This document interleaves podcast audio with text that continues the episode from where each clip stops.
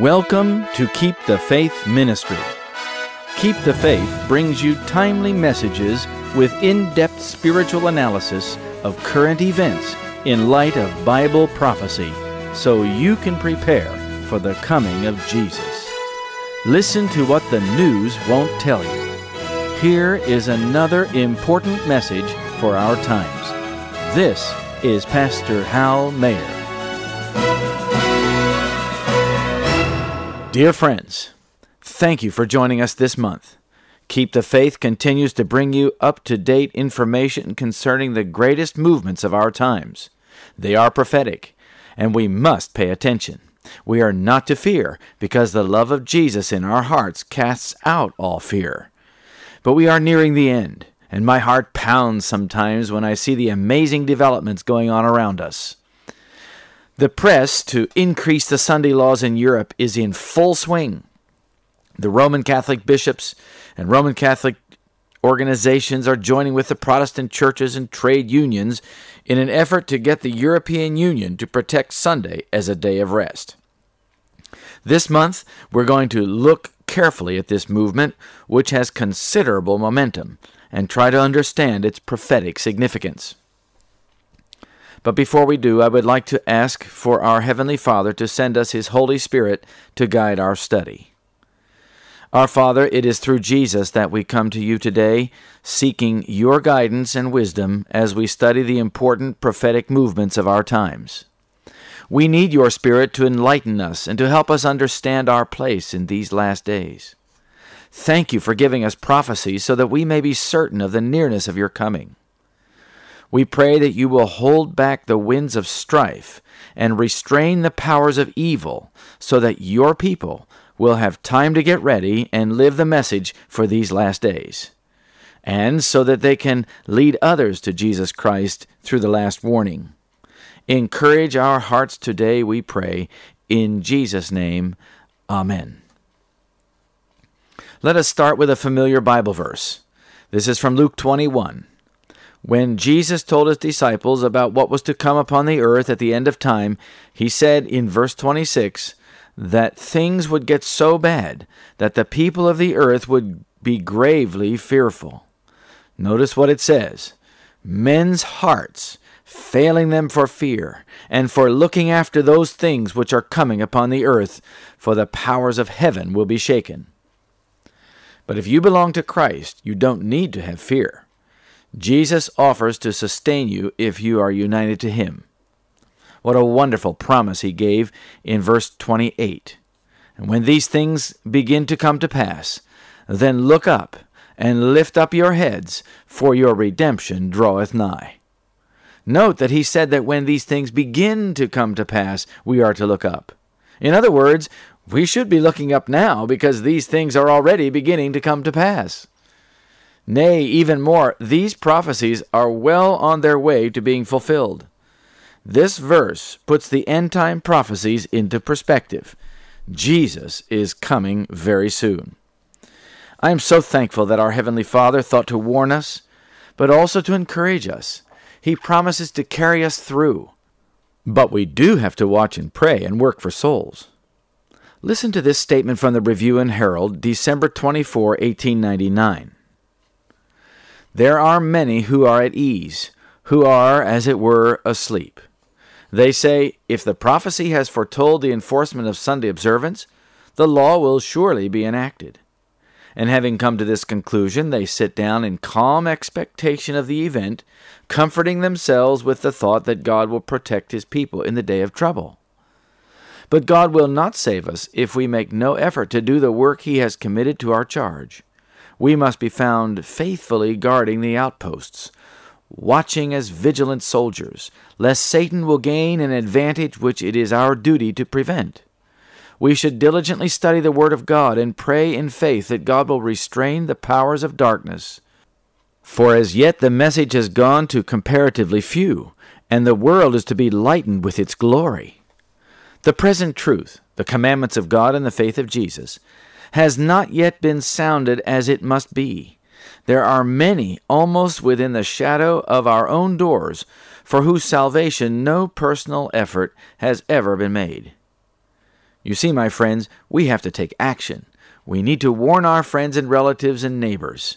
Let them know that the end is near. But remember, you must be prepared for how some will view your warning in a negative light.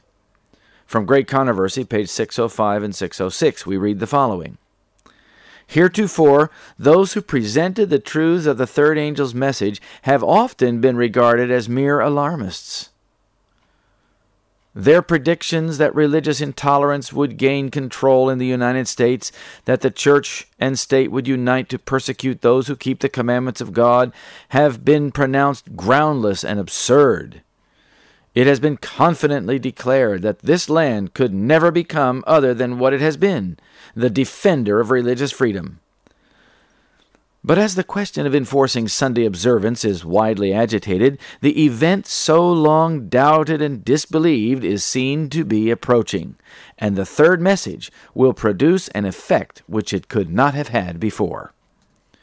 Do you think that the Bible does not mean what it says when it tells us in Revelation 13 that the final struggle before Jesus comes in the clouds of glory will involve forced worship of the beast? Do you think that it is out of date to suggest that the worship struggle will involve Sunday observance enforced by the Roman Catholic Church and those churches in collaboration with it through civil governments? The magnificent campaign in Europe, essentially sponsored by the Roman Catholic Church, but in conjunction with other churches and also trade unions to upgrade the Sunday laws in that largely secular region of the world, is the very evidence that tells us that the event so long doubted and disbelieved is fast approaching.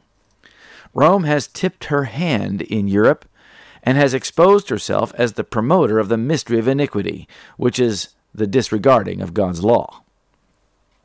What is going on over there is very important to watch because it is a revelation of what will happen eventually in all countries of the world. There is a full on press underway to promote Sunday rest laws, which are the foundation for Sunday worship. Rome is doing this all throughout what once was and will again become the Holy Roman Empire. The European Union is now an official superstate. That means that it now has a centralized government that will control the whole region of Europe. The whole idea of a centralized government over Europe has been a project of the Roman Catholic Church to resurrect the old Holy Roman Empire she once controlled with an iron fist, including its legally enforced day of worship. If you would like more on that, listen to our sermon called The Secret History of the European Union. But Rome has tried for years to be legally recognized as the cultural center of Europe, but so far she has failed. She has claimed that the Roman Catholic religion, which she calls the Christian religion, has been the foundation of European culture. She has tried to get European constitutional and legal documents to include references to her historical role in Europe, thus giving her preeminence over all of Europe, especially as Europe's religion. But so far she has signally failed. Europe is so secular that many leaders are wary of Rome's political and religious ambitions. They have, for one reason or another, stood in her way. They don't want religion forced down their secular and irreligious throats. That will change one day, however. If there are enough disasters, if there is enough fear, they will have a change of attitude. They will want religious answers. They will turn to their religious leaders, such as the bishops and other ministers, for answers. These leaders will be ready when that time comes. They will then urge that Sunday laws be enacted so that the people will be visibly reconciled to God. But Rome must establish herself as the religious and cultural center of Europe if she possibly can, so that she can claim the right to political control. Right now, she is taking another approach to her supremacy. Sunday worship is the mark of papal authority in the religious world. Any Christian who keeps Sunday is at least tacitly recognizing Rome's authority. Because Rome claims that she changed the day from Sabbath to Sunday by her own authority. She tries to tie it into what Christ or the apostles did, but fundamentally she openly claims that it was the church that changed the Sabbath. Now, Rome is trying to upgrade Sunday laws for all of Europe so that they will also recognize Rome's presumed authority in religion and culture through enacted laws. If she is successful, she will inadvertently establish herself as the official religion of Europe. Here is a very interesting statement from the Signs of the Times, November 28, 1900. Any movement in favor of religious legislation is really an act of concession to the papacy, which for so many ages has steadily warred against liberty of conscience. Sunday owes its existence as a so called Christian institution to the mystery of iniquity, and its enforcement will be a virtual recognition of the principles which are the very cornerstone of Romanism. Then, speaking of the United States, the author says, When our nation shall so abjure the principles of its government as to enact a Sunday law, Protestantism will in this act join hands with the papacy. It will be giving life to the tyranny which has long been eagerly watching its opportunity to spring again into active despotism. Keep in mind that there are at least four levels, prophetically speaking, to the coming Sunday laws. Level 1 is Sunday closing laws. Level 2 is Sunday rest laws. Level 3 is Sunday worship laws. And level 4 is anti Sabbath laws. So far, at least in the West, there are not Sunday worship laws or anti Sabbath laws. Presently, there are plenty of Sunday closing laws and perhaps even a few Sunday rest laws in some countries. But it won't stay that way forever. Here is what happened so far in the last couple of years to promote Sunday observance. During the latter years of the pontificate of John Paul II, the pontiff published an apostolic letter, no doubt reviewed and edited by none other than Joseph Cardinal Ratzinger himself, while the prefect of the Congregation for the Doctrine of the, of the Faith, and now Benedict XVI. It is Dies Domini, and it extolled Sunday as the Lord's Day in place of the seventh day Sabbath of the Lord. In fact, in the letter published May 31, 1998, John Paul and Joseph Ratzinger skillfully characterized the change of Sabbath to Sunday in the most pious terms, quoting, or rather misquoting, Scripture in support of Rome's long standing traditional doctrine of Sunday worship. In this apostolic letter, John Paul actually uses Protestant arguments for Sunday as well as Catholic ones. In doing so, John Paul ingratiated himself to Protestants who would otherwise be suspicious of Rome, perhaps. Benedict XVI has not been slack to promote Sunday worship.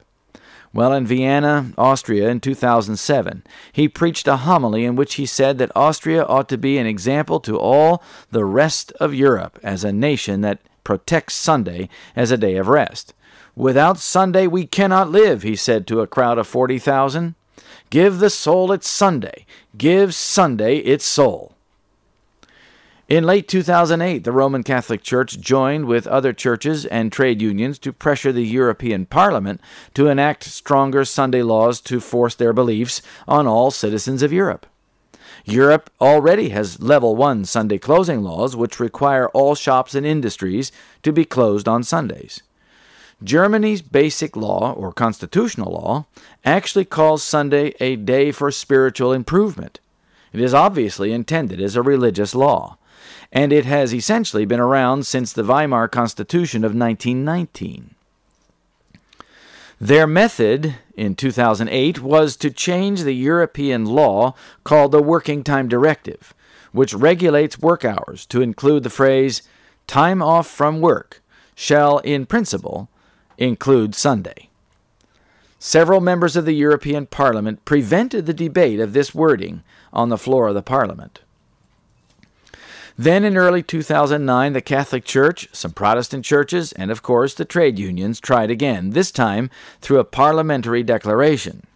A declaration does not have the force of law, but it has political leverage that could have been used to pressure member states to enact Level 2 Sunday laws. But the declaration did not get enough signatures to be adopted, so this effort failed too. Do you think Rome would stop with such strong opposition? Not at all. Prophecy tells us that there is coming a one world religion and a global government to enforce it. It's found in Revelation 13, verse 8, which says, And all that dwell upon the earth shall worship him. In other words, the whole world is going to worship the beast of Revelation 13, or the Roman Catholic Church. She has positioned herself to be the moral authority of the world and will eventually sit as queen of the world, as it says in Revelation 18, verse 7. She is already recognized by many in this way. Don't think that the sex scandal involving priests will change Rome's prophetic destiny. Yes, she is discredited in the eyes of many at the moment. However, she will come through this trouble more powerful, because she will make a show of cleaning it up and apologizing. She will pay off the victims through lawsuits, and will make herself look like she is clothed in Christ like garments. Listen to this statement from Great Controversy, page 571. The Roman Church now presents a fair front to the world, covering with apologies her record of horrible cruelties. The priestly sex scandal with young, vulnerable boys and girls would certainly qualify as a horrible cruelty, wouldn't it? I'll read on. She has clothed herself in Christ-like garments, but she is unchanged. Every principle of the papacy that existed in past ages exists today the doctrines devised in the darkest ages are still held. You see, my friends, Rome still teaches the doctrine of indulgences, the doctrine of worship of images and the Virgin Mary, the doctrine of penance, the doctrine of prosecution of heresy, the immortality of the soul, and even the doctrine of eternal burning hellfire. Let none deceive themselves. The papacy that Protestants are now so ready to honor is the same that ruled the world in the days of the Reformation, when men of God stood up at the peril of their lives to expose her iniquity. She possesses the same pride and arrogant assumption that lorded it over kings and princes, and claim the prerogatives of God. You see, my friends, Protestants have forgotten their own history. They have participated in the ecumenical spirit. They have held to Rome's traditions instead of Bible truth, especially regarding Sunday observance, and as a result they are left without a biblical defense against her ecumenical approach. Now, the last sentence. Her spirit is no less cruel and despotic now than when she crushed out human liberty and slew the saints of the Most High. So, Rome is going to once again crush out human liberty and urge the nations of the world to defend her religion by eventually issuing a death decree on all those who will not go along with her.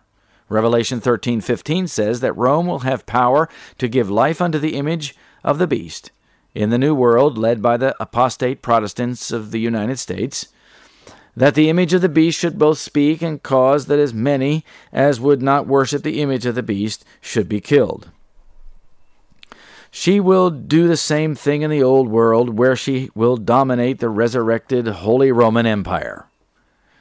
Here it is from Prophets and Kings, page 512. Especially will the wrath of man be aroused against those who hallow the Sabbath of the fourth commandment, and at last a universal decree will denounce these as deserving of death. This is a fearful prophecy. If you are faithful to Jesus Christ and obey his holy Ten Commandment law and keep his true Sabbath holy on the seventh day of the week, you will be brought into some difficult times. But are we to fear these things? Well, not if we have Jesus enthroned in our hearts. Listen to this very important and comforting statement for those who will live through the time of trouble. Again, it's from Great Controversy, page 630 and 631. Could men see with heavenly vision they would behold companies of angels that excel in strength, stationed about those who have kept the word of Christ's patience. With sympathizing tenderness, angels have witnessed their distress and, and have heard their prayers. They are waiting the word of their commander to snatch them from their peril. But they must wait yet a little longer. The people of God must drink of the cup and be baptized with the baptism. The very delay, so painful to them, is the best answer to their petitions. As they endeavor to wait trustingly for the Lord to work, they are led to exercise faith, hope, and patience, which have been too little exercised during their religious experience. Did you hear that? There are angels that are instructed to stand by the side of the faithful commandment keepers. The very delay makes them suffer with Christ in his sufferings. And the result is that their faith, hope, and patience are matured and they cling to Christ and his promises. Friends, you need to make the promises of God your own possession. Claiming God's promises as your own must be your daily practice. This passage gets even more interesting. I'll read on. The heavenly sentinels, faithful to their trust, continue their watch. Though a general decree has fixed the time when commandment keepers may be put to death, their enemies will in some cases anticipate the decree, and before the time specified will endeavor to take their lives. But none can pass the mighty guardians stationed about every faithful soul. Some are assailed in their flight from the cities and villages, but the swords raised against them break and fall powerless as a straw. Others are defended by angels in the form of men of war. Religious leaders will think they have God's faithful commandment keeping people cornered with nowhere to turn, but they don't understand the tender care of God for them. Some people, stirred up with passion and hatred, come after them, but they are confronted by those angels who excel in strength. Their weapons fall powerless. They may even try all the high tech stuff that they have invented to hunt down their prey. You know, night vision technology, infrared devices, RFID implanted radio chips, drone aircraft, and satellite imagery. They may bring in weapons of mass destruction, missiles, bombers, and war machines of all types, which they have developed at great expense. They may have their reasons for all these expensive devices. For instance, to defend against terrorism, fraud, child abuse, pornography, drugs, etc. But Satan knows that one day he can engage his agencies to use these very devices against God's people. But they will be fighting against agencies that are far more powerful than they are. Do you think that angels know how to stop them? Of course they can. Just imagine the amazing opportunity God's people will have to watch the angels work, even if they can't see them. It is Christ whom these angels represent. It is Christ that his faithful people represent. They are on the same team. They are working together. God's faithful people have earnestly given the warning.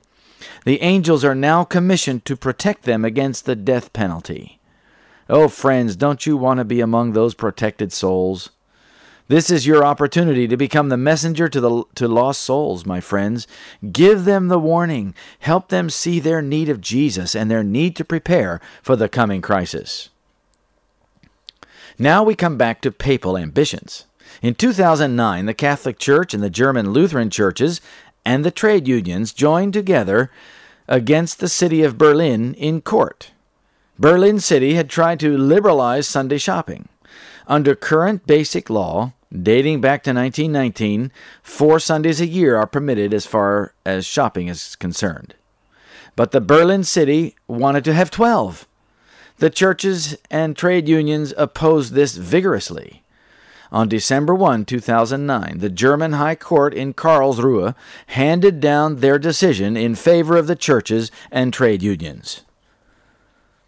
Now the bishops are at it again in 2010. There is a huge battle going on for the soul of Europe. And Sunday observance is the leverage that the churches and trade unions are using to gain the victory. According to the website of the Commission of the Bishops' Conferences of the European Community, or COMECE, the European Commission will soon be presenting a new draft of the Working Time Directive, and that the bishops are planning to launch a new debate on the protection of Sunday rest. Back in 1993, when the Working Time Directive was enacted, it included the very idea that the bishops want in it today. Sunday should be, in principle, the weekly day of rest for European workers. In principle means that Sunday laws should apply to everyone other than essential services and those that must work to support them. This reference had been withdrawn in 1996 by the European Court of Justice on the grounds that the European legislature had not given sufficient links between a work free Sunday and the protection of workers' health.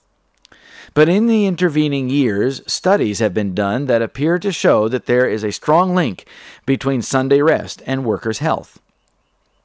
The bishops hope to use that evidence to get the law enacted. They want to promote Sunday rest as essential for the whole of Europe. To this end, they found a couple of members of the European Parliament to cooperate with them and sponsor a conference to promote Sunday rest on March 24, 2010.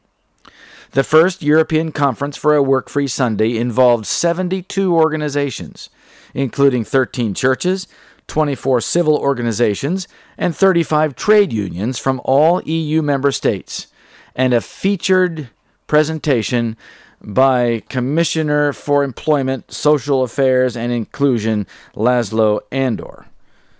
Also, various experts and members of the European Parliament spoke at the conference. The organizations included the confederations of trade unions in Germany and Austria and trade unions in almost every country of the European Union. The German, French, Slovakian, and Austrian Free Sunday Alliances, the Keep Sunday Special organization in the UK, the Christian Workers Association of Italy, the German Association of Protestant Employee Organizations, the European Christian Workers Movement, the Protestant Association for Family Matters of Germany, Catholic Family Association of Germany, COMECE, or the Bishops' Conferences of the European Union, Uh, the Protestant Church in Germany, the Baptist Union and the Methodist Churches of Great Britain, the Church of England, the United Reformed Church of Great Britain, and many other religious organizations, including the Jesuit European Office. As you can see from this partial list, Many of these institutions are Roman Catholic, but they also include many Protestant churches and organizations, as well as a huge number of trade unions from all over Europe.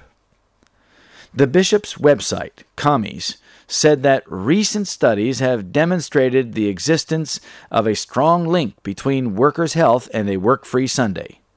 Furthermore, a common weekly rest day for the whole of society allows families to spend time with each other and all citizens to engage in cultural, spiritual, and social activities. Sunday, moreover, strengthens the social cohesion of our societies, which has been undermined by the current economic crisis. It therefore represents a precious achievement which should be recognized as a pillar of the European social model. I want you to notice the reasons the bishops and others are promoting Sunday rest legislation. They include family time, health, social cohesion, as well as spiritual objectives. The point is that the bishops want to enforce Sunday rest for generally accepted secular reasons, but the ultimate goal is thinly veiled. They are aiming for and will eventually get religious legislation. Prior to the conference, an appeal was published by a group of 120 churches and 40 associated organizations to EU heads of state and government, the Parliament, the Commission, and all European citizens by two MEPs who sponsored the conference, calling for a work free Sunday. Here's what the statement said. The protection of a work free Sunday is of paramount importance for workers' health for the reconciliation of work and family life, as well as for the life of civil society as a whole. Notice the secular reasons for Sunday rest. The first one is health, and the second one is family life. How can you argue against those? I'll read on. This common weekly day of rest serves to strengthen social cohesion in our societies, a cohesion so severely undermined by the current economic crisis. But that Sunday rest observed by all in common will strengthen social cohesion in opposition to the law of God. They are trying to get all Europe to oppose God's law by force of law. Eventually, such a social cohesion would become so strong that the whole society would persecute those that don't go along with Sunday laws. Notice, too, that it is argued that the economic crisis increases the need for Sunday rest because it has damaged social cohesion. They are using every excuse they can to support the call for Sunday rest. The statement carried with it some amazing footnotes. One of them said that scientific studies demonstrate that a work free Sunday is more important for workers' health and well being than any other work free day during the week. So they claim, falsely of course, that not even a work free Saturday would have more benefits than a work free Sunday. In other words, they are trying to suggest that the day God set aside for rest is not as good as the day that man set aside. What arrogance! They are accusing God of appointing the wrong day, of not setting up the best day for rest. They think they know better than God. The footnote also said that Sunday work places enormous pressure on workers and their families. It encourages burnout and leads to sickness and absenteeism. Here are some other excuses that are promoted as intelligent reasons for resting on Sunday from another footnote. On Sundays, parents and children are able to spend time with each other. Schools are closed on this day. According to the EU directive on the protection of young people at work, Sunday is already the acknowledged weekly rest day for children and adolescents of the EU. In other words, they are saying that no one should work on Sunday because society already accepts Sunday as the weekly day of rest. It is the popular thing. It is the way society has been organized. Of course, that social organization is not based on what God says, but on what man says. Another footnote explained why Sunday rest increases social cohesion. Because it enables citizens to participate in social and associative life, to seek cultural and spiritual recreation, and to engage in volunteer activities a work free Sunday strengthens the social cohesion of our societies. Did you notice that the reason social cohesion is improved is because citizens can pursue religious or spiritual recreation? According to prophecy, that is the reason behind all the other reasons. The statement, released on the very day of the conference for a work free Sunday, called upon European heads of state and government institutions, and citizens to firmly resist the growing economic pressure to liberalize the laws providing for a work free Sunday and to commit themselves to safeguard and promote a work free Sunday as a pillar of the European social model within the laws of their respective nations. In other words, Rome and the churches of Europe are seeking to resurrect the social model of Europe during the Middle Ages when despotism ruled the empire and the religion of Rome was paramount. The statement called upon the European institutions to ensure that EU legislation and internal market rules guarantee the central place of a work free Sunday in the life of workers and of society as a whole, and to guarantee that no new pressure is placed on the principle of a work free Sunday and to promote the protection of Sunday as the weekly rest day for all EU citizens. In other words, the churches are calling for laws to protect Sunday. Why does Sunday need legal protections? It is because Sunday observance is intended to be forced upon the people by the churches and the governments. Nothing can be forced unless it has the government power behind it. These people, and even society in general, think that forcing people to do what God wants is the best way. But in reality, this is Satan's way of imposing himself and placing the mystery of iniquity, which is opposition to God's law, on the throne of iniquity, which is the seat of Rome's persecuting power. Finally, the statement said, We call upon all European citizens to sign a future citizens initiative to be expressed in favor of the protection of a work free Sunday.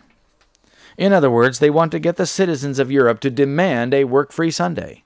If they can get this, eventually they will be able, under great pressure of disasters and other calamities, to get the citizens to demand further and more oppressive Sunday laws. That is the trajectory of prophecy. They also hope that the Free Sunday Conference will lead to the creation of the first European Free Sunday Alliance. Of course, this would be to promote Sunday laws. Thomas Mann, one of the organizers of the conference, said, I have demanded a bill to be passed to EU Commissioner Andor so that Sunday as a fundamental work free day is established within the Working Time Directive. Rudiger Noll, director of the Church and Society Commission of the Conference of European Churches, told the March 24, 2010 conference More than any other day of the week, a free Sunday offers the opportunity to be with one's family and friends. Why not the Sabbath of the Lord? After all, that is what God originally intended and still intends.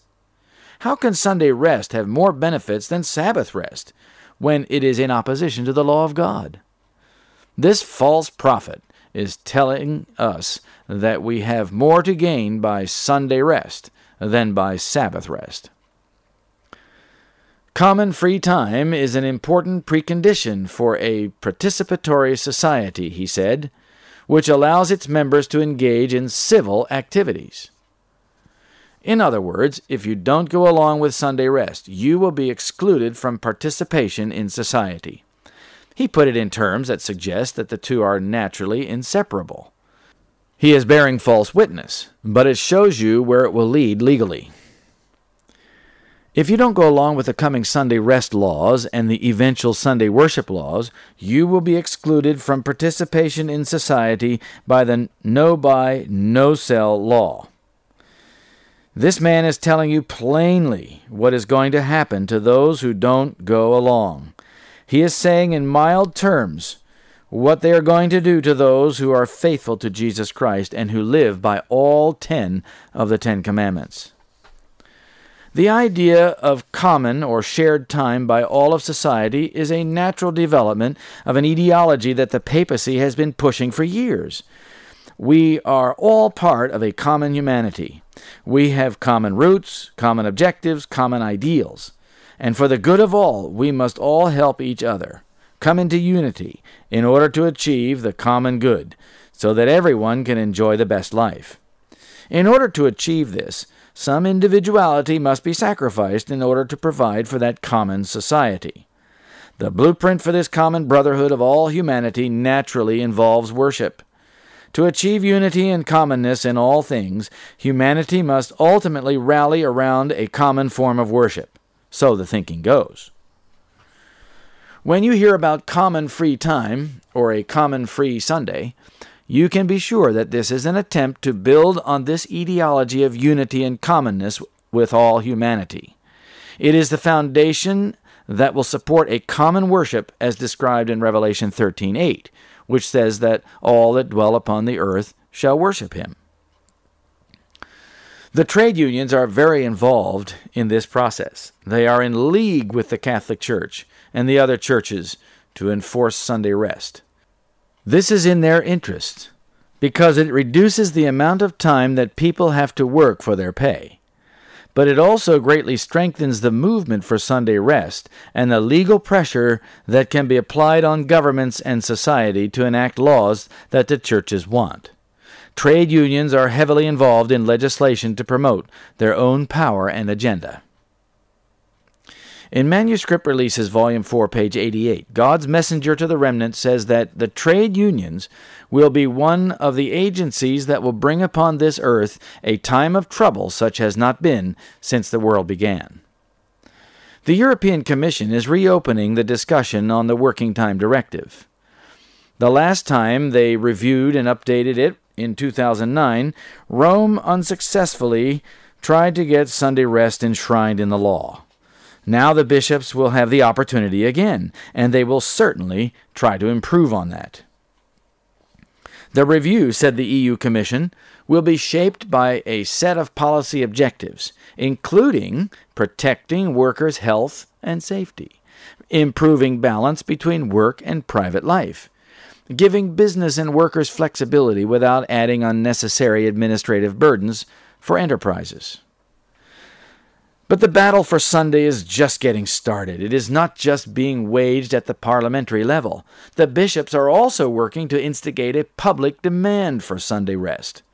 They have organized a campaign to get 1 million European citizens from a significant number of member countries to sign a petition asking for a work free Sunday.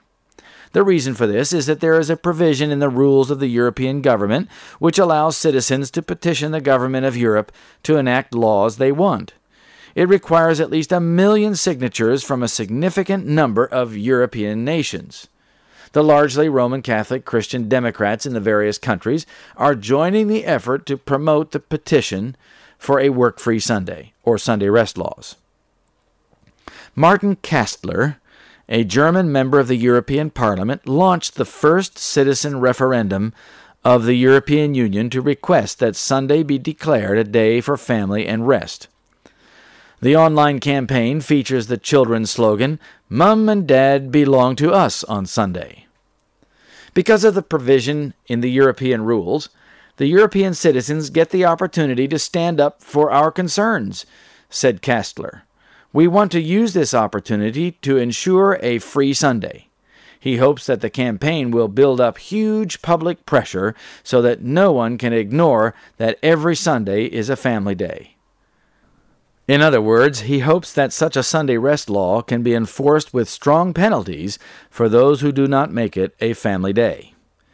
Kastler affirmed, The work free Sunday is part of our European culture.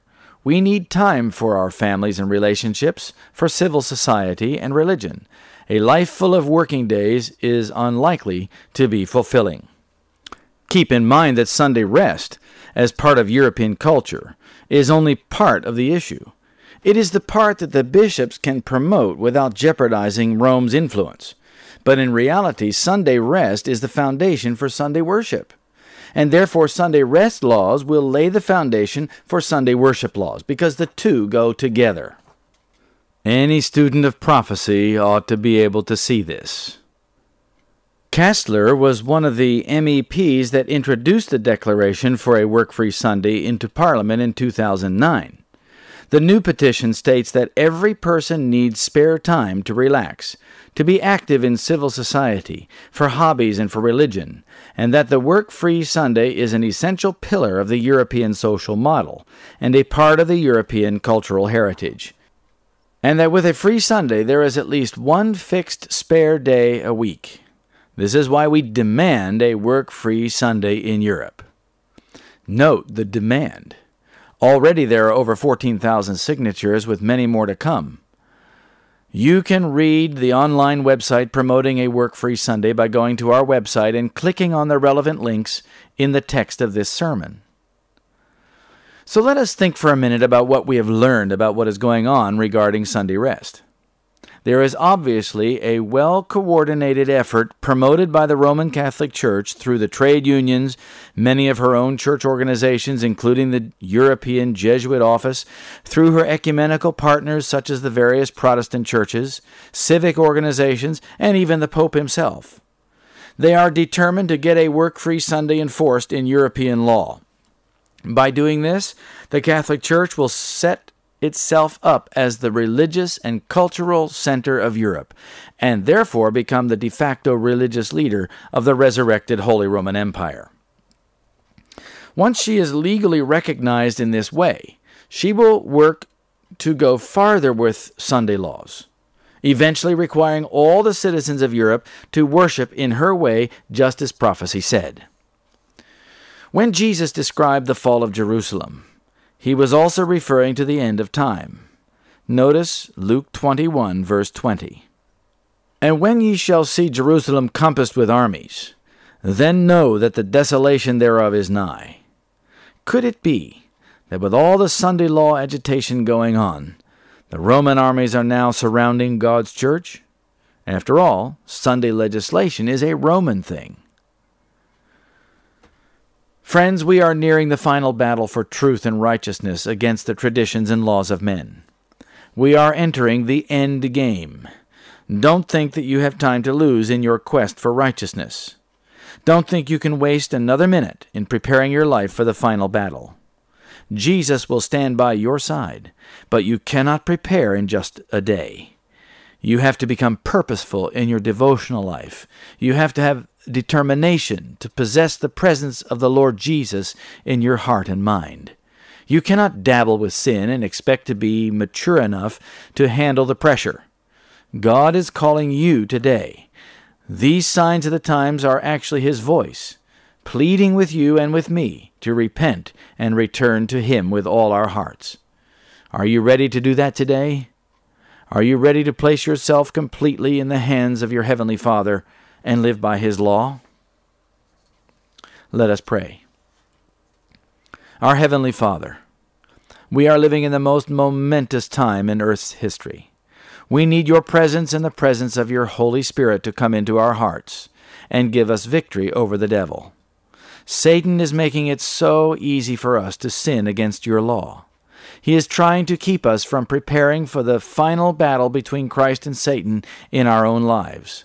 We know that the time of trouble is coming soon, and we want to be ready. Help us, we pray, that our lives may become fully integrated into heavenly society as much as possible in this world. Forgive us for our negligence. Now may we step forward into the fullness of Christ and His grace in our lives so that we may be mature Christians. In Jesus' name we pray. Amen.